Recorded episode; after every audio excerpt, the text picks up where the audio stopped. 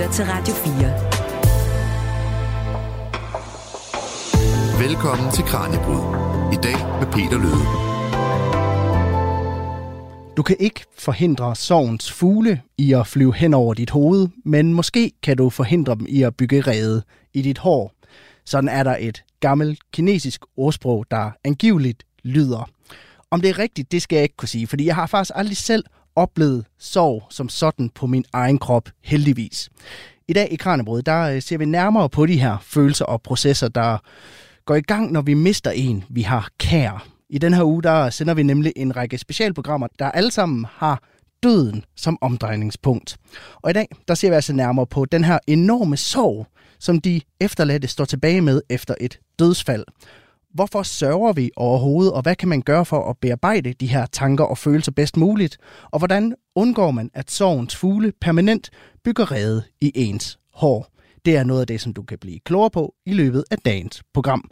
Tak fordi du lytter med. Mit navn er Peter Løde.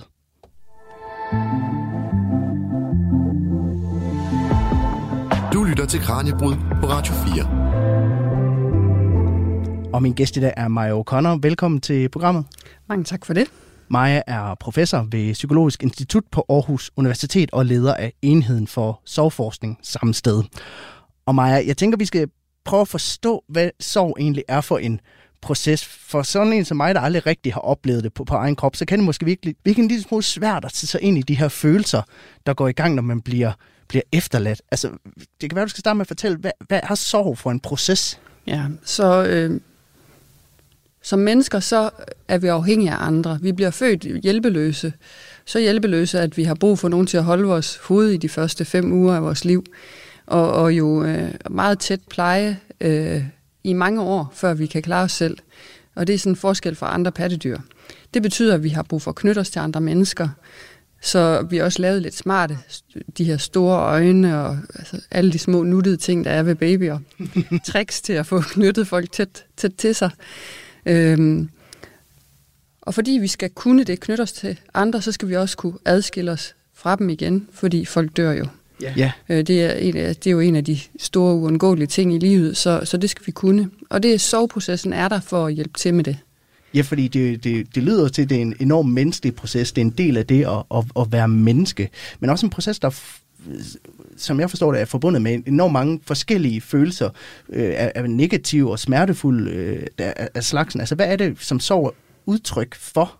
Ja, så, så sorg er en meget sådan kompleks tilstand, kan man sige, med mm. rigtig mange forskellige elementer og følelser. Øhm, det handler jo om, at man skal have vendet sig til, at, at verden er tom for det menneske, man har mistet. Øh, man kan sige, at vi får sådan en indre arbejdsmodel, ikke? Også de folk, vi knytter os til. Så det lille barn får en model af sin mor og sin far, og så når det bliver lidt større, så ved det godt, at mor og far eksisterer, selvom de ikke er i samme rum. Mm. Så man lærer den her, at folk, altså der er permanens, menneskerne eksisterer, selvom man ikke kan se dem.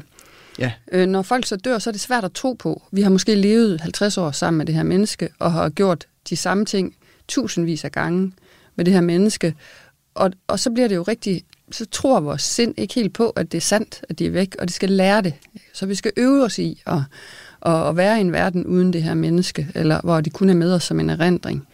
Øhm, og det er, en, det er en hård proces, fordi det går, det går ondt at være adskilt for dem, vi elsker. Mm. Øh, her vil man tit blive over, overvældet af følelser som voldsom længsel, og at ens tanker hele tiden kredser om den afdøde, eller vrede eller bitterhed, eller man får en oplevelse af at have mistet noget af sig selv. Øh, og også sådan uro. Øh, kropslig kan det være, at man ikke rigtig kan finde ro nogle steder, ikke rigtig kan sove, måske ikke har samme appetit. Øh, ja, og, og også måske være lidt på vagt, ser vi også nogle gange. Altså nu er der sket noget farligt. Mm. Også selvom man godt ved, at folk kan dø. Man ved, måske har man da været pårørende til en, som har været terminalt syg længe, og så dør de. Så kan vi godt blive bange af at se nogen dø øh, også fordi det er jo også vores egen dødelighed, vi bliver konfronteret med. Ja. Så alle de her ting er i gang i sådan en soveproces. Så det lyder lidt til, at man skal lære at leve med, at den, den brik, som person var i, i det puslespil, der var ens liv, den, den er der ikke mere. Ja, det, det kan man godt sige. Det er et godt billede, synes jeg, det her med, at, at der er en brik, der mangler. Øhm, det, der så er, det er, at vi jo godt kan huske dem. Mm. Og vi kan erindre dem, vi kan bære dem med os indvendigt. Men, men det skal helst, den indre model skal jo tilpasses, at mennesket ikke er levende længere, men et minde. Ja. Øh, og det, den proces, der kan give en masse øh, smerte tit. Øh, ja. Så lad at tænke i, i datid, når man, når man tænker på personen, og ikke, ikke længere i nutid. Ja, ja, og faktisk så, og det er rigtig spændende med tiden, for det vi ser hos særligt dem, der så får de mere komplicerede sovereaktioner, det er, at de kun tænker i datid, og nogle gange lidt nutid, men fremtiden er næsten umulig for dem. Man kan simpelthen ikke se sig selv frem i tiden uden det her menneske. Måske fordi, at den virkelighed er for svær at være konfronteret med. Så det er noget, man kan altså, måske øve sig i og, og, og arbejde med. Hvordan skal det, hvad skal det egentlig ske? Hvad har jeg drømme? Hvad har jeg værdier, som jeg gerne vil tage med mig? Og det kan hjælpe en til at komme øh, over det her tab, eller igennem tabet, ikke over det, fordi man bærer det jo med sig resten af sit liv, og bliver, kommer i berøring med det. Sådan på mange måder, så kan man sige, at sorgen er ligesom Vesterhavet. Mm.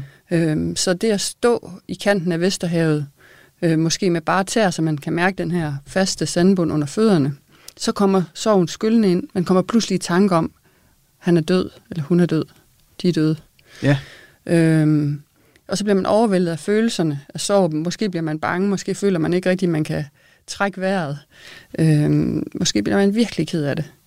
Og, og det bringer en ud af balance. Sandet bliver skyllet lidt væk under fødderne, så underlaget ændrer sig. Altså man står et andet sted simpelthen, eller i en anden verden, mm. øh, på, en, på et andet fundament, end man gjorde før tabet. Øhm, eller man kommer lidt ud af balance og må flytte sig lidt, så man simpelthen hele tiden bliver presset til at flytte sig lidt, og efterhånden finder man nok et sted at stå. Ja. Men det er jo noget med, at der er to forskellige former for soveprocesser, hvis man kan sige det på den måde. Der er det, du kalder for den naturlige sorg, og så er der den her mere komplicerede sovreaktion. Hvad dækker de to begreber over? Ja, så øh, den her metafor med Vesterhavet, det her mm. billede, det er den, kan man øh, sammenligne med den naturlige soveproces. Bølgerne kommer, og så trækker de sig igen, og når de er trukket sig, så kan man kigge ud over horisonten. Man kan begynde at forholde sig til det liv, der er tilbage at leve. Og bølgerne er store i starten og hyppige, og efterhånden som tiden går, så bliver de mindre og mere overkommelige. Men de kommer stadigvæk en gang imellem. Vi bliver overvældet af sorg resten af vores liv indimellem, når vi har mistet. Når sorgen så bliver kompliceret, det er, når man, øh, den bliver så langvarig og pinefuld øh, og belastende, at den øh, sætter vores funktionsniveau ned. Vi fungerer simpelthen dårligere på lang sigt. Øh, det er også Vesterhavet. Ja. Men her er det en stormfuld dag, hvor, hvor altså man står i vand til livet, og så kommer der en bølge, og så skyller de altså over hovedet af en, de her bølger. Og så drukner du næsten i det? Så føler man i hvert fald, at man drukner. Man kan måske godt lige få fundet fodfæstet og få hovedet over vandet, og så øh, hive efter vejret. Men inden man når at kigge ud over horisonten, så kommer der en ny bølge. Mm. Øh, og sådan kan det jo godt være i en enkelt storm, men når, når man har for eksempel en forlænget sovledelse, så er det sådan hver dag, og det bliver det ved med at være. Øh, så det er en samme proces, men den er meget mere ekstrem og pinefuld og langvarig øh, når vi taler om, om sådan en, en, en problematisk sovreaktion. Hvor mange oplever den form for, for reaktion? Jamen, så når vi kigger på øh, voksne mennesker, der har mistet til det, man kalder naturlig død, det er ved sygdom og den slags, altså ikke, øh, ikke ulykker. ulykker. Ja, ja, præcis, ja. Øh, så er der omkring en ud af 10, der har symptomer på det her. Øh, og jeg vil tro, hvis man laver den fulde diagnose, som vi jo kun lige, det er en ny diagnose, og den er kun på vej til at blive implementeret verden over, at det er 3-5 procent ved naturlig død. Og så er det selvfølgelig flere, altså det at opleve en øh, voldsom død, øh, altså en traumatisk situation, det kan være et biluheld eller overfald eller øh, noget andet, at der er risikoen højere. Mm. Og om lidt, så tænker jeg, at vi skal øh, tale lidt dybere om, hvad det er, der sker inde i os, når det er, vi, når det er, vi mister en, vi holder af. Men jeg kunne godt tænke mig, inden at vi måske tale lidt om, hvad det er, I laver over hos jer, øh, og hvad det er, du, hvordan du beskæftiger dig med, med, med sorg til dagligt. Fordi nu nævnte jeg tidligere, at du er professor ved Psykologisk Institut på Aarhus Universitet og leder af enheden for fors, øh, soveforskning. Det kan være, du skal fortælle en lille smule om, hvordan du arbejder til dagligt for at forstå sorg bedre. Ja, så Enhed for Soveforskning har eksisteret siden 2016. Øh, og vi er sådan en lille gruppe, som arbejder med at forstå hvad sorg egentlig er for noget. Hvad er mm. sorgens proces? Og det er et stort spørgsmål. Kan det er nemlig et rigtig stort spørgsmål, og det kan man angribe øh, på undersøge på mange forskellige måder. Øh, og, og vi er særlig interesseret i den der overgang mellem det naturlige og adaptive, som man, altså det er nødvendigt at kunne sørge, ikke mm. også? Det er noget, vi er lavet til at skulle kunne, når der er sådan nogen dør fra os, for det gør det jo, det sker i vores liv, det her. Øh, men overgangen fra, at man ligesom godt kan håndtere det, til man ikke kan og har brug for hjælp, og hvad for en slags hjælp skal man så have? Det er sådan vores, det er klinisk psykologi, kan man kalde det, ikke? Også det er ja. det, vi sådan primært har fokus på. Øh, og vi har jo en lang række projekter i gang. Øh, nogle af dem handler om at forstå, hvad naturlig sorg er for noget. Vi har blandt andet, øh, der er sådan en, en, en teori, der hedder toprocesmodellen, som siger, at vi har to ting, der skal håndteres eller mestres eller kåbes med. Det ene det er det indre, sorgens følelser, det her som at stå i Vesterhavet og blive overskyllet, og så øh, at finde ud af, hvad betyder det her tab egentlig for mig? Hvad, hvordan er det at være mig i den her verden? Og det andet er de sekundære konsekvenser. Altså, hvordan, hvad, hvad betyder det, at tabet er væk fra mit daglige liv? Skal mm. jeg flytte? Øh, skal jeg blive boende? Øh, nu er det mig, der skal stå for kontakten til børnebørnene. Og det kan jo både have positive og negative sider. Og så veksler man ligesom imellem de her to, ligesom havet, der skyller, ikke også? Ja. De to sæt af udfordringer, og efterhånden så bliver tabet integreret i den person, man er. Så har vi lavet en, det er sådan et brugerinddragelsesprojekt, hedder det. Så vi har siddet sammen med efterladte, ni efterladte, ni gange af tre timer, det er mange timer, Ja. og sammen med dem arbejdet på at forstå, hvordan er så, passer det her? Passer mm. den her teori egentlig? Og det finder de langt hen ad vejen, at den gør, men de siger, det er ikke to adskilte processer. Det er ikke to adskilte sæt af ting, der skal øh, håndteres. Det er noget, der ligger i starten ligger de helt oven på hinanden, ja. og så svinger det på en ukontrollerbar måde. De føler sig uden for verden. De siger sådan noget som, jeg var ligesom en zombie i de første måneder, eller jeg var, det var som om, jeg var i en parallel verden Ja. så bliver det lige så stille, så begynder man at bedre kunne rejse sig op i havet, ikke også, og kigge ud og kigge på, okay, hvad skal jeg så som det næste? Mm. Hvad er der ude i horisonten? Hvad er der ude i horisonten, og hvad vil jeg egentlig?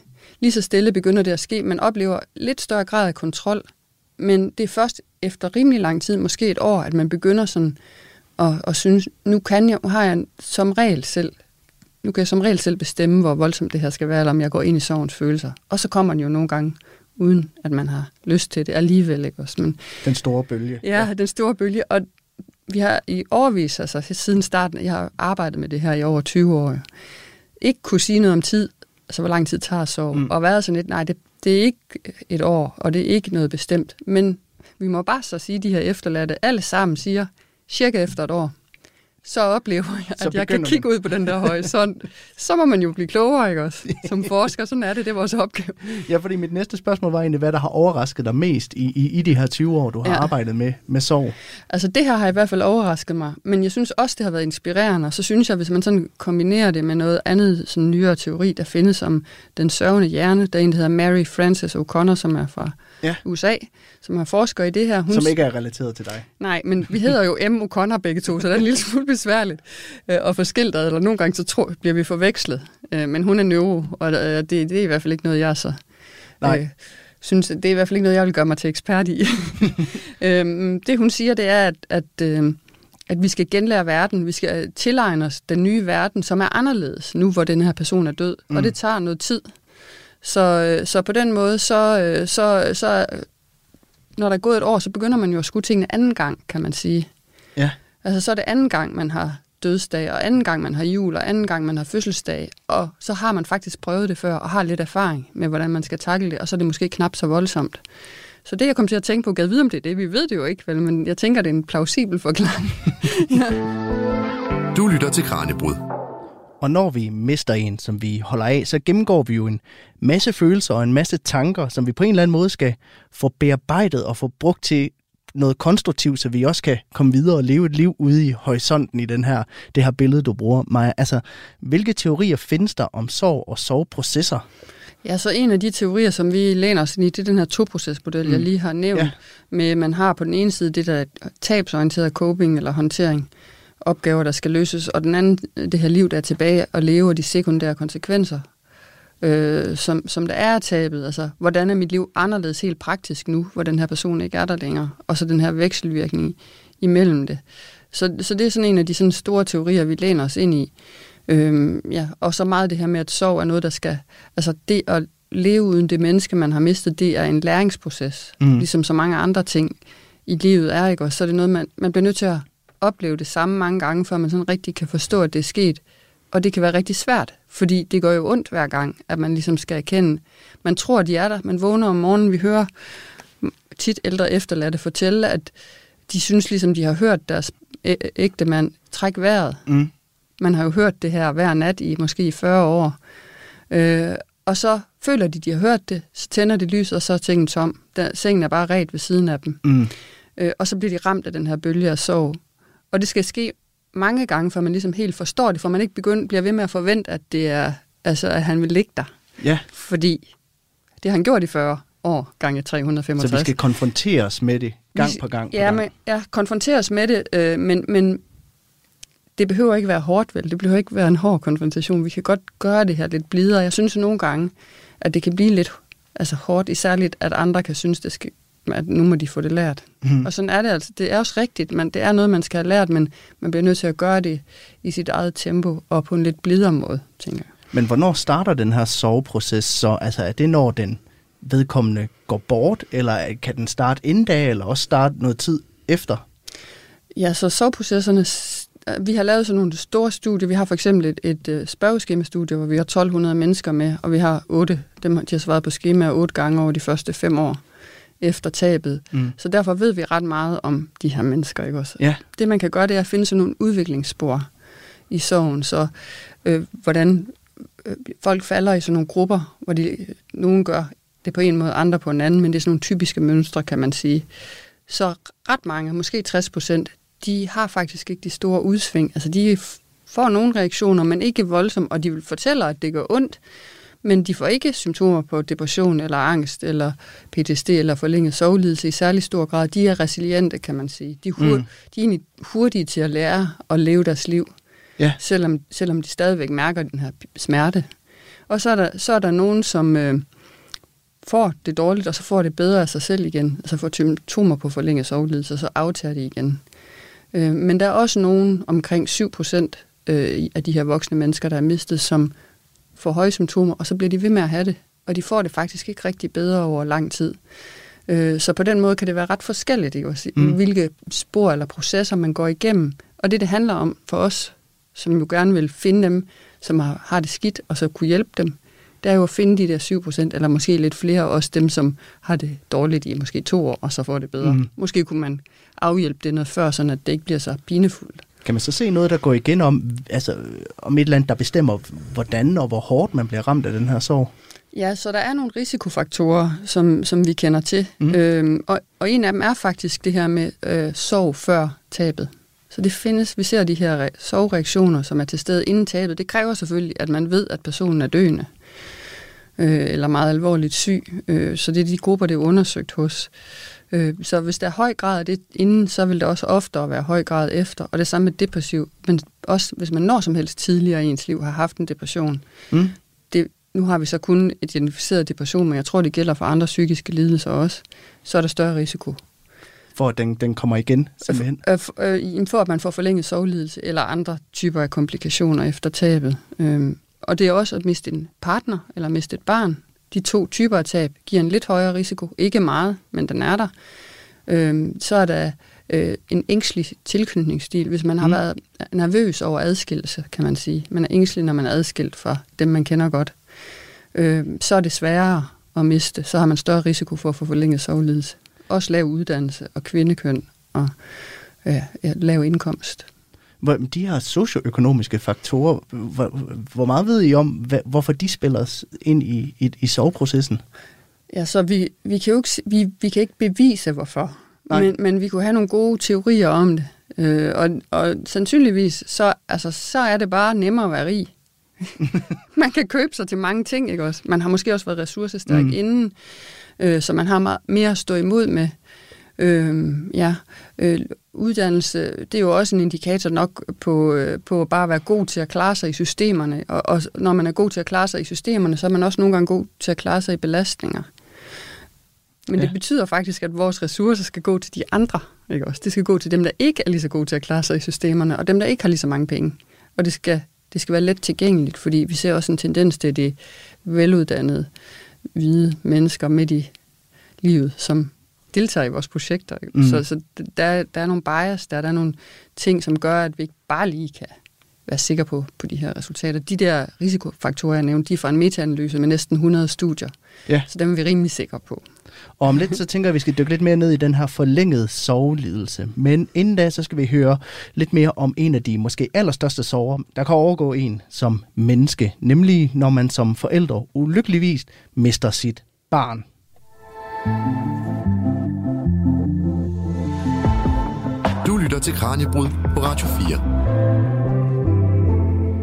For hvert år, der dør der øh, 5.700 børn, teenager og voksne op til 60 år. Og det efterlader deres forældre med både en enorm sorg og et stort afsavn.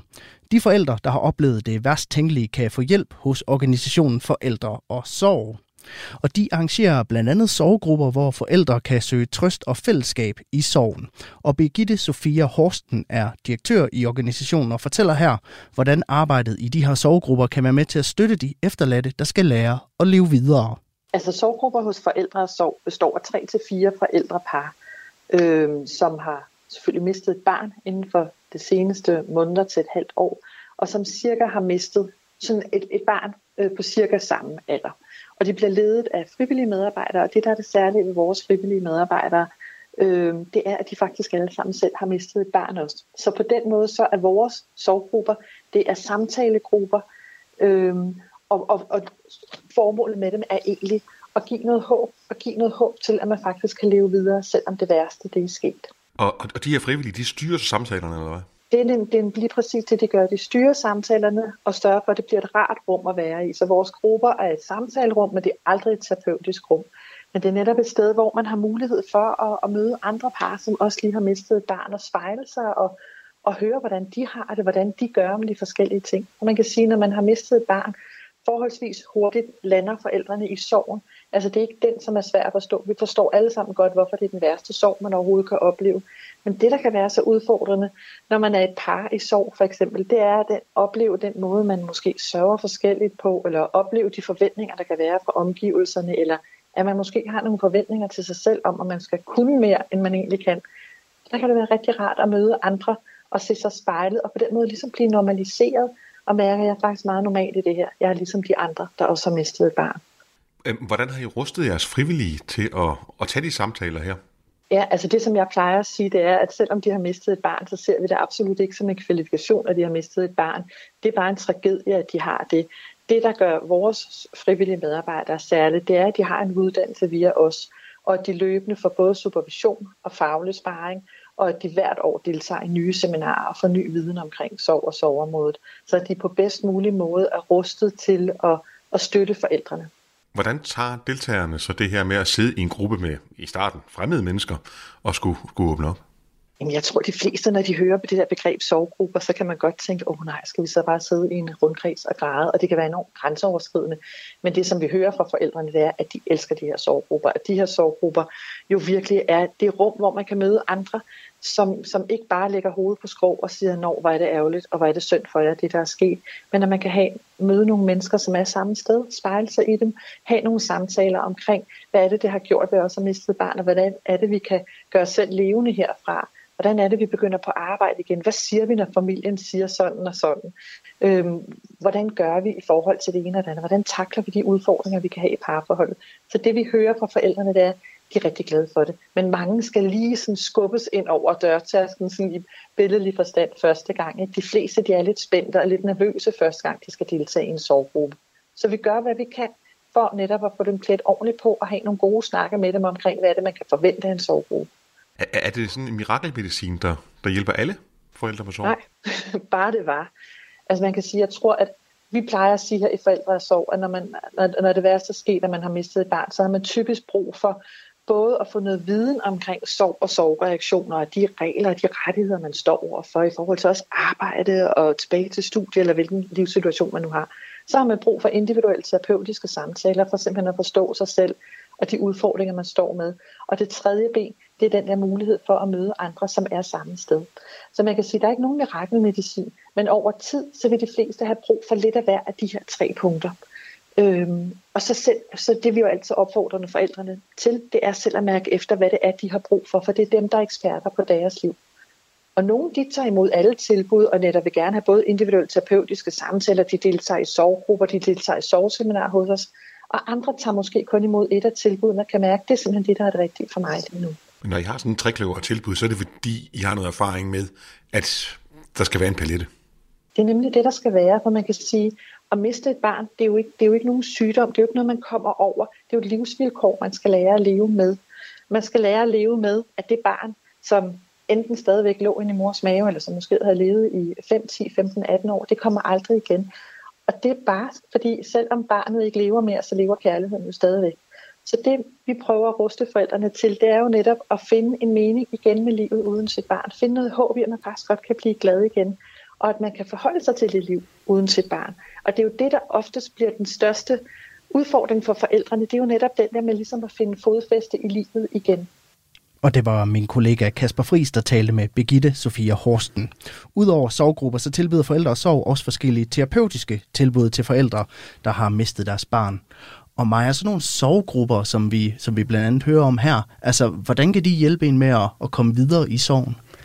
Ja, så, så det vi hører fortalt her, det er jo faktisk den der toprocesmodel. Det, det lyder til, at sovegrupperne, sådan som de er skruet sammen her, de, de hjælper til både at kunne forholde sig til det indre, ikke også? Hvad er det for nogle konsekvenser, nogle følelsesmæssige ting, det, øh, øh, reaktioner, der kommer sig for så et tab, og hvordan er det, at jeg faktisk er normal? Ja. Jeg kan rigtig godt lide, at, at de har fokus på her øh, i, i forældre øh, og sorg, at, at det er ikke en sygdom i sig selv at sørge, og selvom det er chokerende, og det er det værste, man kunne forestille sig overhovedet, der sker, men, men der er andre at læne sig ind i, og så samtidig også, hvad så med livet? Hvordan er det, jeg kommer tilbage på arbejde? Og får det til at fungere igen, øh, og så måske nogle fleksible veksling, virkninger, ikke? også mm. imellem de her to sæt af ting. Så på den måde, så tænker jeg, at sådan en gruppe som den her, den understøtter en naturlig soveproces på en rigtig fin måde. Og nu, øh, nu hører vi også her, at det i hvert fald er en stor hjælp for nogen, det der med at have nogen at projicere sig i. Nogen, der står i en situation, der i hvert fald til nærmest minder om ens egen situation. At det er et problem for mange, der sørger det her med, at man andre ikke kan sætte sig ind i, i deres situation. Ja, så mange efterladte, særligt dem med sådan, det, man kunne kalde naturlige sovreaktioner, som egentlig godt klarer den, de, de savner at møde nogen, som forstår det sådan på et dybt niveau, det her nogen at spejle sig i, som, øh, som man simpelthen kan spørge, hvordan gjorde du med det, og hvordan gør I? Eller man måske bare kan få, lytte til det og fortælle om det. Øh, så, så det at møde nogen, der, der ved, hvordan det er, i stedet for nogen, der bare har medfølelse med en, som jo også er vigtigt. Mm. Det, det kan være en stor hjælp, også for at forstå, at man ikke er unormal ikke også, og langt ude. Det kan også være en hjælp til at finde ud af, det er faktisk jeg har faktisk fået det virkelig, virkelig dårligt. Jeg kan se, at de andre de kommer lidt videre, og jeg er bare helt låst fast, og jeg kan slet ikke holde den her pine ud. Øh, og, så, og så søge noget mere hjælp, hvis finde ud af, om der er behov for regulær behandling. Fordi det er nemlig noget andet end, end en sovegruppe, en støttende sovegruppe som den her, det er behandlingen. Det her er Kranjebrud på Radio 4. Hvis du lige er kommet til, så kan jeg fortælle, at Kranjebrud i dag sætter fokus på sorg. En proces, som vi jo allerede her halvvejs inde i programmet flere gange har fået indblik i, er meget kompleks og individuel for hver person. Jeg hedder Peter Løde, og i studiet i dag har jeg besøg af Maja O'Connor, der er professor ved Psykologisk Institut på Aarhus Universitet og leder for enheden for sorgforskning. Og tidligere, der berørte vi det her med, når sorgen over at have mistet, den bliver så stor og så vedvarende, at den simpelthen bliver en validerende, det, der, det her forlænget sorglidelse. Og jeg vil gerne zoome lidt ind på den her lidelse og prøve at forstå den her proces en, en lille smule bedre, Maja. Altså, hvor adskiller forlænget sorglidelse fra det, vi også tidligere omtalte som kompliceret soveproces, der jo også var forbundet med sådan noget som angst og depression og den slags? Ja, så, så sådan som vi der er lidt rod i begrebsapparatet mm. inden for det her område, så derfor bliver man nødt til at beslutte sig til, hvordan man taler om det. Ja. Så hos os i Enhed for Soveforskning og mange af dem, som vi arbejder sammen med ude i verden, der betragter vi sov som sådan et par øh, komplicerede sovreaktioner, som sådan et paraplybegreb. Altså at der er den naturlige sov, og der er der kæmpe stor forskel. Altså man er lige så forskellig i sorgen, som man er i livet. Mm. Derfor er det svært at lave regler, ikke også? Det er svært at komme med en, en, en opskrift på, hvordan man skal sove, men vi kan godt sige lidt sådan generelt, for eksempel den her toprocesmodel, om hvordan det kan opleves. Jo mere pres, der kommer på, og jo sværere man får det, så nærmer det sig, at sorgen bliver kompliceret, og det er den, når man ikke længere kan trives i sit liv, og ikke fungerer, som man kunne før, og er i den her pine hele tiden. Mm. Tit vil ens tanker kredse hele tiden om den, man har mistet, og det fortsætter i, i, i da, den her forlængede sovledelse er blevet en diagnose i vores system her, der hedder ICD-11, som er et nyt øh, en opdatering, kan man sige, af øh, WHO's øh, diagnosesystem, der er på vej ind lige så stille i Danmark og hele verden, og også i det amerikanske DSM, hedder det, system, der er der også den her forlænget sovlidelse med. Øhm, så det er en af forskellige ja. måder, sorgen kan blive kompliceret på. Man kan også udvikle en depression, Man kan også få posttraumatisk stress efter et tab, fordi det enten har, øh, måske har man tidligere haft depressive øh, tendenser eller oplevelser, og så kommer den igen efter et tab, eller det har været meget traumatisk. Så nogle dødsfald, selvom det er gamle mennesker, der dør, så er det jo ikke... For eksempel så mødte jeg en kvinde, ældre kvinde for nylig, der havde mistet sin mand. Øhm, de havde været i sommerhus. Øh, hun, hun havde hørt en lyd om natten, mm. men var faldet i søvn igen. Og så vågner hun om morgenen, hvor hendes mand er iskold og kilet ned imellem øh, sengen og væggen på et smalt sted. Hun kan ikke, han er for tung, og der er mm. for lidt plads. Hun kan ikke komme til at løfte ham. Hun må ringe efter ambulancen. De kommer, han er død. Så man kan sige, okay, de var øh, godt op i årene, de her, de havde haft et langt liv sammen. Det er en voldsom situation. Men bare en voldsom situation. Altså tænk at vågne op ved siden af ens elskede, der er død og iskold, og man kan ikke gøre noget. Mm. Så nogle ting kan godt føre til posttraumatisk stress for eksempel. Øh, så det er de komplicerede sorgreaktioner. Man kan faktisk også blive fysisk syg af sorg. Man kan godt få hjertekar-problemer. Vi ved, der er større hyppighed af hjertekar-problemer, af øh, immunsystemsproblematikker, virus, lægebesøg, selvmord, eftertab, end hos nogen, der ikke har mistet. Så, så det er en stor ting at klare, så tab der. Så man, kan, så man kan simpelthen få et knust hjerte af det her? Det kan man nemlig. Der er det her broken heart syndrome, eller det knuste hjertesyndrom. De kalder det også kalabas-syndromet, fordi det er den ene ventrikel, der holder op med at trække sig sammen, og så bliver hjertet slapt, og så får det sådan lidt form, ligesom en egyptisk kalabas, sådan en, mm. en kande der. Øhm, og, og det her hjerte, det skal sættes i gang igen, for at det kommer til at fungere normalt. Og når det bliver i gang sat, ligesom ved øh, ordinær behandling af hjertestop, så vil det tit fungere uden øh, permanente skader. Øhm, og det man så ved, det er, at sådan noget som tab, ikke nødvendigvis, det kan også være andre chokerende ting, men et tab kan godt udløse det her. Øh, og hyppigheden er meget, meget højere i få dage efter øh, et dødsfald i blandt ens nærmeste, end, end den er ellers. Så hvis det ikke bliver behandlet, så kan man dø af det. Så på den måde, så kan man faktisk ægte dø af et knust hjerte. Men du har jo selv været med til at udvikle et interview, der kan bruges i diagnostiseringen af, af den her forlængede sovelidelse. Hvad er det, man skal kigge efter, når man skal prøve at fastslå, om nogen så har den her øh, sovelidelse? Ja, så vi, øh, vi har udviklet det, som vi kalder Aarhus PGD, på Long Grief Disorder på engelsk. Mm. PGD, skala og interview. Øh, og det her, det læner sig fuldstændig tæt op af de her to øh, diagnosesystemer, som er en lille bitte smule forskellige. Så det her, de kan begge dele fange begge øh, dele. Og man kan sige om forlænget sovledelse, nu tager vi ICD-11, fordi mm. det er den, vi skal bruge her ja. i landet. Øh, der skal der være gået mindst et halvt år, at man skal have haft det på den her måde i mindst et halvt år. Øh, og der skal være en, der er død. Det, man kan ikke have andre altså øh, skilsmisser eller andre typer af tab. Det skal være tab ved dødsfald. Øh, og så er der sådan to grupper af hovedsymptomer. Det ene, det er noget, som handler om tilknytningsreaktion. Altså det, det at være adskilt fra den elskede. Og her vil man tit længes meget voldsomt, og, og her bruger folk ofte fysiske forklaringer, som for eksempel, der var den her ældre mand, som fortalte mig, at han hver evig eneste dag, mange gange om dagen tit, og der var gået halvandet år efter tabet, mm. så længes han så voldsomt efter sin kone, at det føltes som om han der Øh, blev flået i brystet, øh, og hjertet, det gjorde ondt i hjertet. Så, så, så hjertet er i spil på en eller anden måde. Øh, som vi stadigvæk mangler at forstå fuldt ud. Så der er den her voldsomme længsel, og så er der det, at tankerne hele tiden kredser om den, man har mistet. Og det er som om, det ikke er sket, ikke også? Man kan ligesom ikke rigtig forstå, det er sket. Så det er den ene sæt. Og så er der sådan en række andre symptomer, som for eksempel kan være øh, voldsom tristhed, stærk tristhed og pine øh, over det. Det kan også være, at man føler, at en del af sig selv er død. Mm. Det kan være, at man simpelthen ikke kan acceptere. Man ved godt, det er sket, men man kan ikke acceptere det, sådan at livet er nu.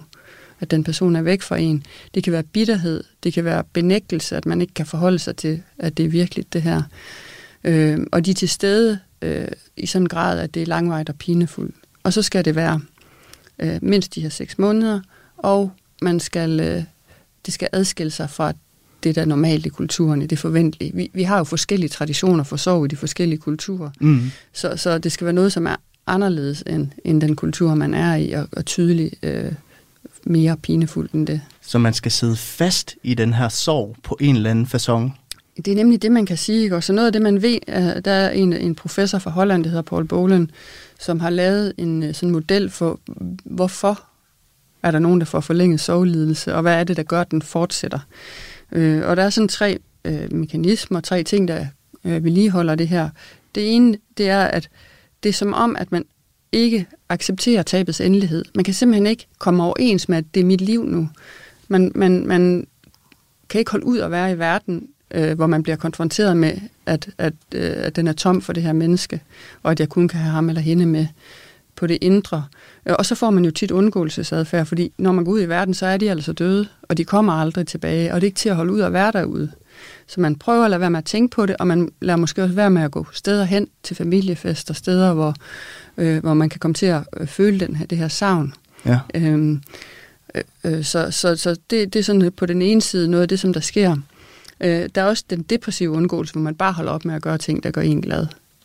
Man overgår ikke at gøre de ting, der gør en glad, og det er jo selvforstærkende, ikke også? Fordi så bliver man ikke glad.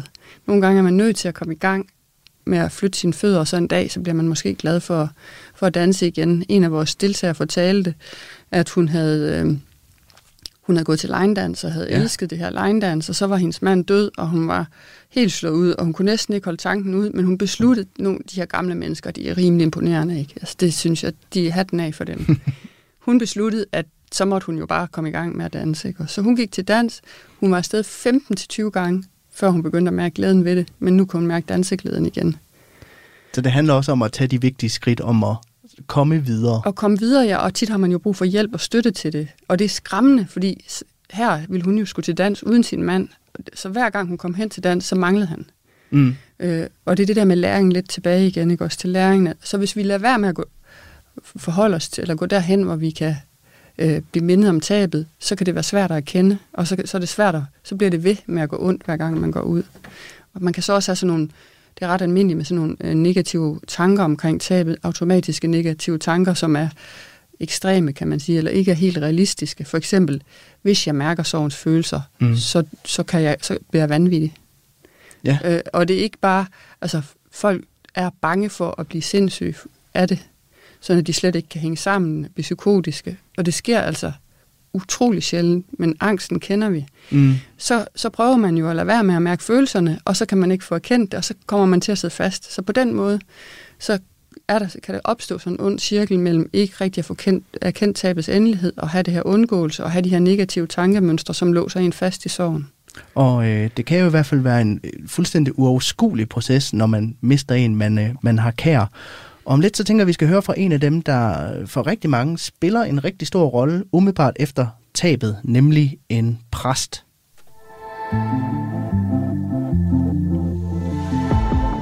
Du lytter til Kranjebrud på Radio 4. For sorg har mange ansigter, men der er også mange, der forsøger at hjælpe andre gennem sorgen. For eksempel psykologer og præster. Mette Tikøb Grymer er sovnepræst i Nyborg og er en af dem, der arbejder professionelt med sorg. Og det gør hun for eksempel i sorggruppe for efterladte, men også til begravelser og bisættelser og de samtaler, som de efterladte kommer til inden den her ceremoni i kirken. De her samtaler holdes ofte relativt kort efter en person er gået bort, og der er forskel på, hvordan folk takler den her sorg til samtalerne, fortæller hun at man græder rigtig meget, eller at man ikke græder, eller at man er helt forstenet, og, øh, og ikke rigtig kan, kan få nogle ord frem. Og, øh, og inden jeg kommer, så kan det også være, at man siger, at jeg kan ikke rigtig, jeg kan ikke rigtig huske noget. Jeg ved ikke, hvad vi skal snakke om. Og så i samtalen, så spørger man jo som præst, hvordan har vi ledes med det og med det og med det. Og så kommer samtalen helt naturligt. Så, så, så tit så siger folk, at jeg, jeg, jeg, der er så mange ting, jeg kommer i, i tanke om, mens vi sidder og taler. Det var lige præcis også det, der var hensigten med samtalen. At vi skal genkalde øh, minderne og den, den person, som, som afdøde var. Er det noget, du har trænet specifikt i? Nej, det har jeg ikke. Jeg tror bare, det er sådan en øvelse. Ikke også? Og at man møder mennesker sådan stille og roligt, og at de ikke sådan skal have en manual parat i forhold til der med, med hele levnedsbeskrivelsen. Det er der også nogen, der har. Så har de skrevet ned et CV på deres computer inden, og så har de ligesom det som støttepunkter til, hvordan samtalen skal forløbe. Og andre, de fleste taler bare frit. Men kan du se på folk, når de kommer ind, hvor de er hen i virkeligheden? Altså om de er fattede og klar til at tale, eller om de er paralyseret?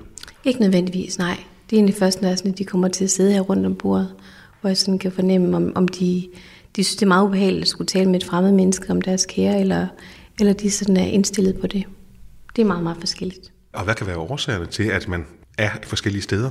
Altså, har det noget at gøre med, hvordan deres øh, for eksempel familiemedlemmer er kommet af dage? Det kan det godt være, men det kan også være blufærdighed. Ikke også hvis man slet ikke er vant til at tale om, hvad et andet menneske betød for en, og så skulle til at sætte ord på, endda over for et fremmed menneske, om hvad det her menneske har betydet eller ikke betydet. Det kan være mega grænseoverskridende. Men er der forskel på, om det er en ventet død eller en uventet død? Ja, det synes jeg. Øh, hvis det er den uventede død, så kan det være meget sådan, hvorfor, og hvorfor lige os, og vi havde det så godt, og øh, nu, skulle vi til at, øh, nu skulle vi til at nyde det, eller nu har jeg lige overstået sin eksamen. Altså den der også vrede, hvis, hvis nu for eksempel det er selvmord, ikke også vrede over, at, at hvordan kunne han tillade sig at gøre det.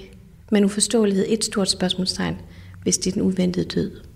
Det er det ikke, hvis det er, det er den ventede død, så er det ikke et spørgsmål, altså så er man ikke sådan ude af sig selv i, hvorfor det skulle ske for vores 80-årige gamle onkel, vel? Men hvis det, er den, hvis det er den unge, hvis den for tidlige død, så er det tit, hvorfor i alverden skulle det ske for os? Hvad er meningen med det her? Hvor er Gud henne?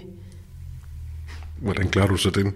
Der må vi snakke om det, i forhold til, hvor deres, hvad, hvad, hvad de forventer af livet, og hvad er retfærdigt. Mange bruger ordet det der med, at det er uretfærdigt nu skulle vi til at have det godt. Nu har vi arbejdet hele livet. Nu skulle vi nyde det. Og hvor er det uretfærdigt? Og der taler vi meget om det der med, er livet retfærdigt? Kan du komme med en løsning på det spørgsmål? Ja, livet er ikke retfærdigt. Og hvad er vi blevet lovet? Ja, vi er ikke blevet lovet noget. Vi er heller ikke blevet lovet kærligheden. Til den efterfølgende begravelse eller bisættelse, ja. er det så altid den samme sorg, de så kommer med? Altså den, den sorg, du har mærket i, i den indledende samtale?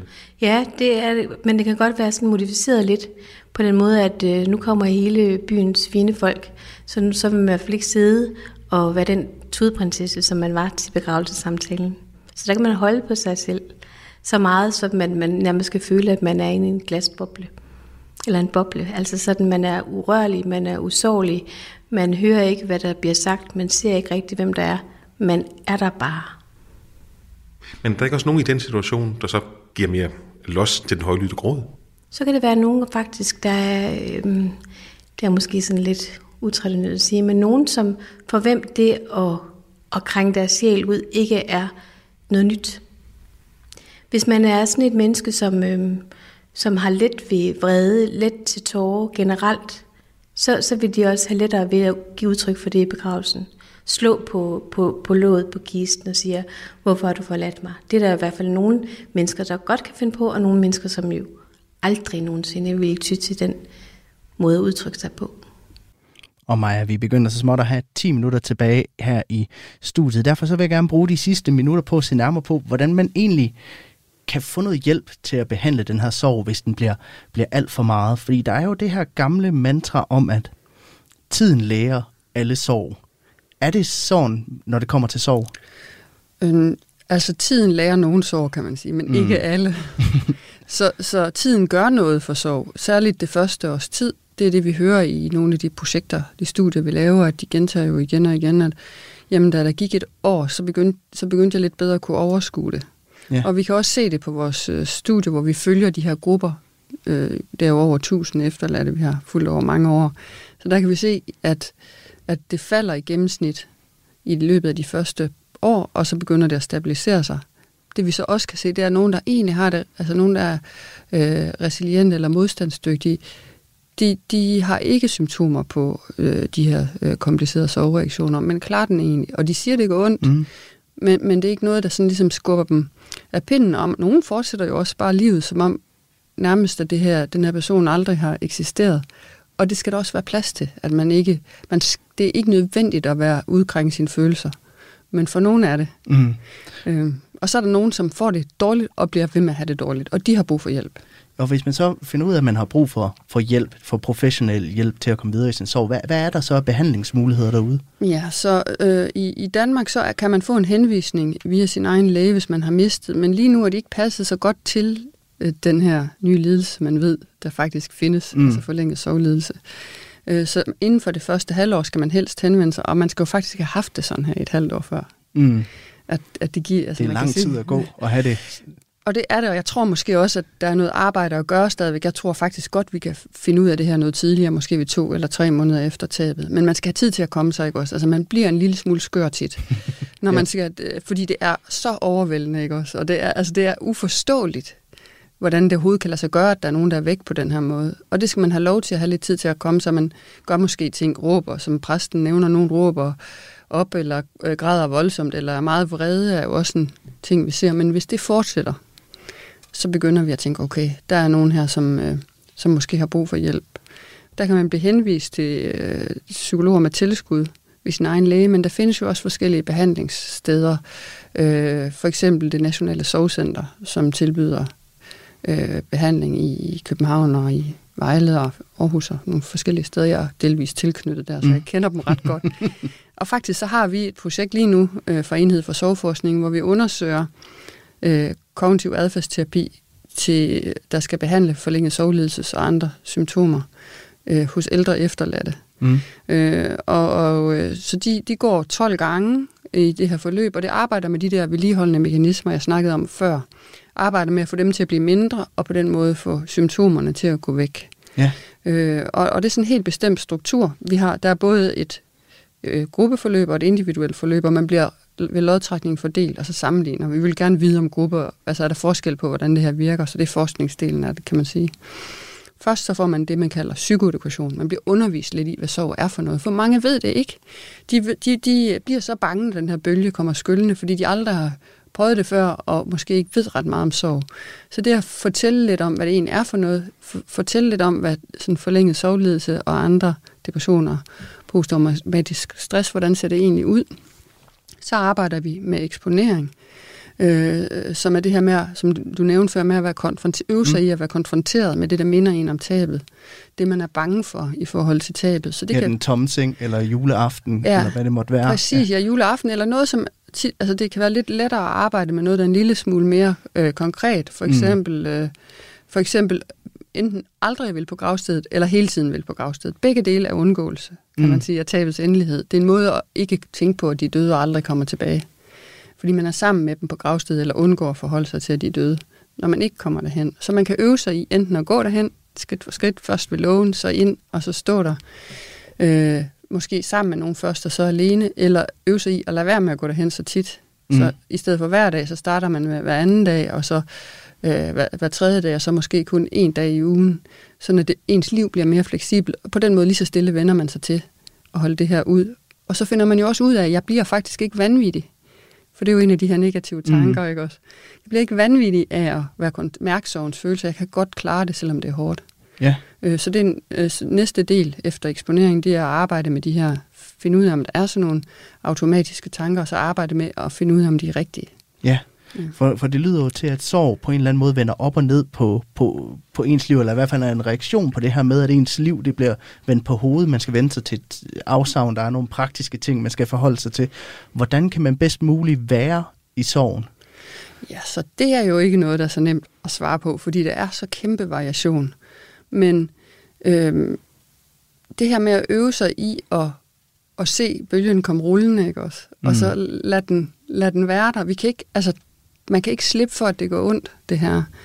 Øh, apropos det der øh, øh, ordsprog med fuglene, ikke også? Det går ondt, altså fuglene, sovens fugle flyver hen over os. Det kommer til at gå ondt på os, at, at vores elskede dør.